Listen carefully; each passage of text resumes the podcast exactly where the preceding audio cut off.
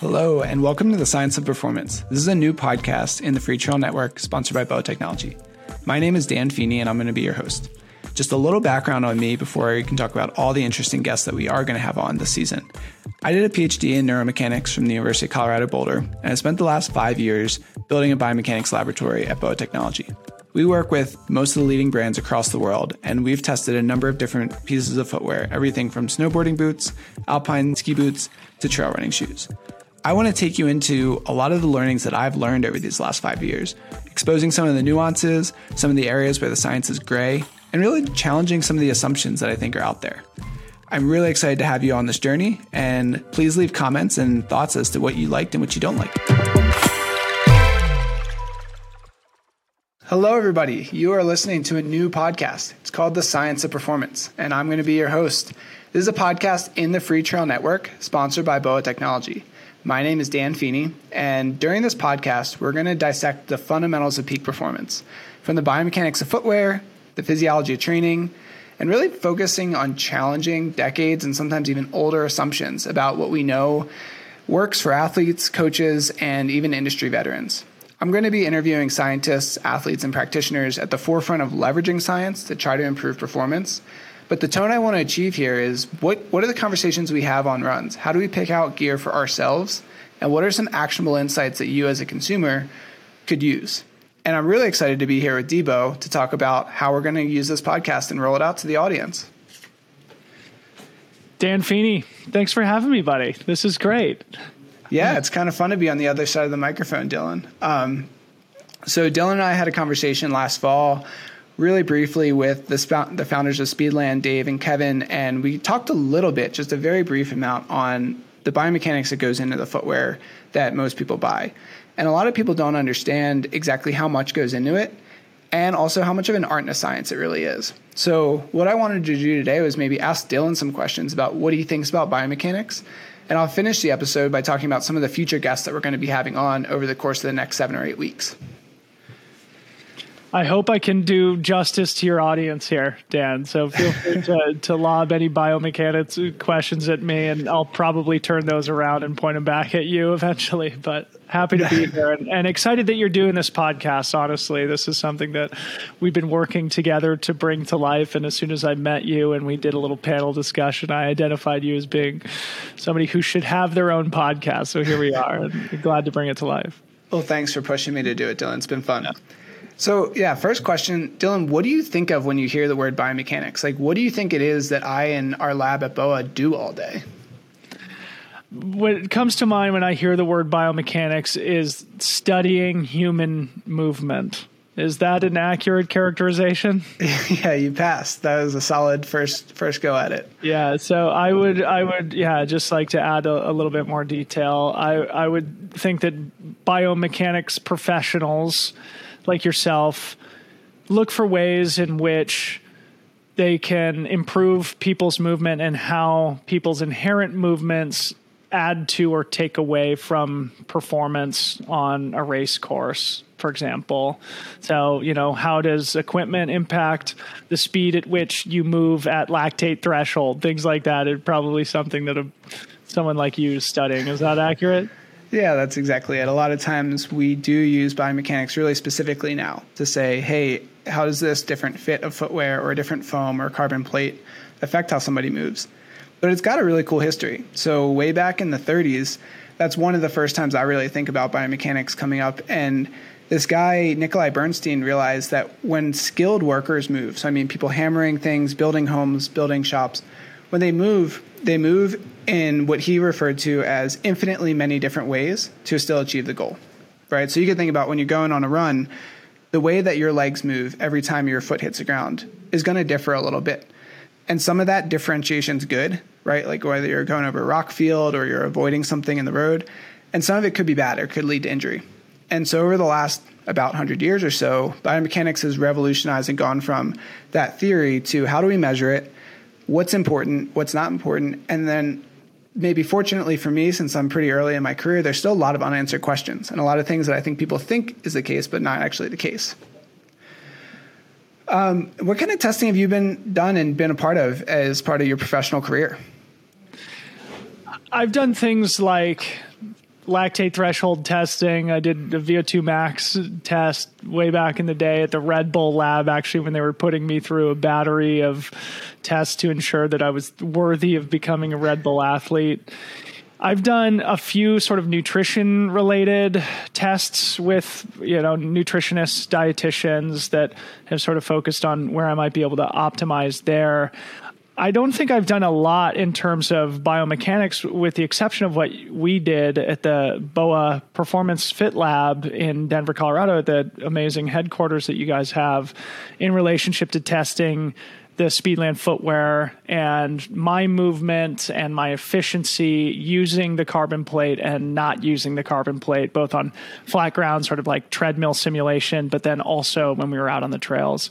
So that's kind of the extent to which I have experience with biomechanics testing, but I have to say it was a fascinating experience. Nice. Yeah. So, I mean, the, the central goal of what we use our lab for at BOA is we work with a lot of brands and we want to make sure that the product that get out, gets out to the consumer fits well, performs well. So, we establish a number of protocols, whether it's in the lab or in the field. You, know, you ran on our one mile trail loop that has a bit of mixed terrain, uphill, downhill, where most of our trail shoes are actually tested. And we have certain measurements, whether it's looking at heel hold, whether it's looking at ankle stability, or even just efficiency that we know are good and bad. And so when we're working with somebody like Dave and Kevin, we can say, hey, here's two different versions of the shoe we want to test. Objectively, this one's performing better on the trail. Um, kind of getting into some of the things that we are going to talk about throughout this. You hit on nutrition. We're definitely going to have a, a really interesting conversation combining both the biomechanics with Kate Harrison, who actually works in our lab at BOA, but also Keely Henninger, who I'm sure most of the people listening to the show probably already know as a badass trail runner, but also doing a lot of nutrition research. And not surprisingly, there's a lot of overlap there. So that's pretty cool. Um, I think you talking about lactate threshold and VO2 max, it's something we use a lot as biomechanists. We also will be chatting with a guy, James Sprague. He did his PhD in exercise physiology.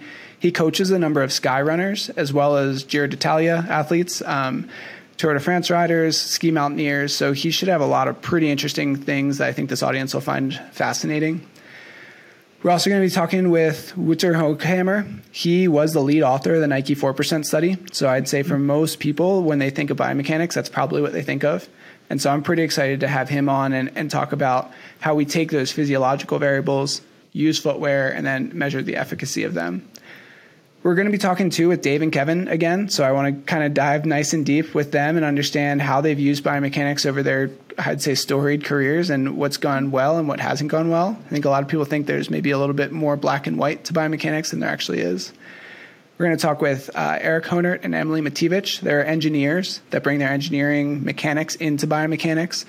And then lastly, we're going to talk with Jesse Frank, who was also in the 4% paper. He's worked specialized for a number of years and he's done a ton of individual athlete optimization. So those are the things I'm really excited about to bring over the next kind of seven, eight weeks. Fantastic, man. I can't wait to be a fly on the wall and to consume the content. So, yeah, we're excited to have, uh, you know, your podcast and, and bring this sort of scientific orientation and these fantastic guests to a wider audience within the, the Freetrail Network. And now I feel like I'll be the odd man out without sort of like a super uh, academic credential behind my name to be uh, the first guest here on your podcast, Dan. I hope I don't leave your listeners frustrated or disappointed. That's all right. I think the uh, numerous podium finishes that you bring to the courses, that's all we really need.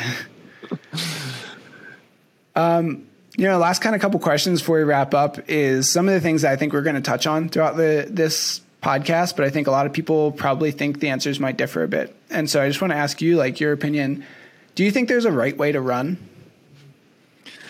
Oh, geez, Dan, it's probably an individual conversation with each person, right? If I think about the different athletes in the sport and the different uh, sort of gaits and movement patterns that everybody has, like you don't necessarily see a correlation between who's got the prettiest stride and who's finishing on tops of podiums. Like maybe you do see in track where things are a little bit more controlled. Probably in the trail world, there's so many different variables that go into the ultimate performance that the movement patterns, you know, I'm sure play a significant role in it, but maybe to a lesser degree than shorter distance events or events that are on flatter ground. But I don't know. Yeah.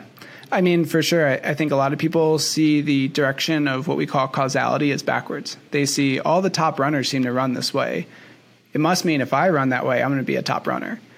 But in reality, that's probably not the case. And one of the things that we'll talk about uh, coming up on an upcoming episode is novice runners versus experienced runners. The way that they run differs quite a bit. And for some people, they find their happy medium. Some people maybe need to do a little bit extra, but it's actually really hard to say what's good and what's bad in a runner. You know, maybe in a hundred meter dash or something, but as far as running up and down mountains, it's like that Nikolai Bernstein uh, back in the 30s. There's a bunch of different ways you could do it, and if you're podiuming or you're having success or you're having a good time and enjoying your time on the trails, you're probably doing it right. Right.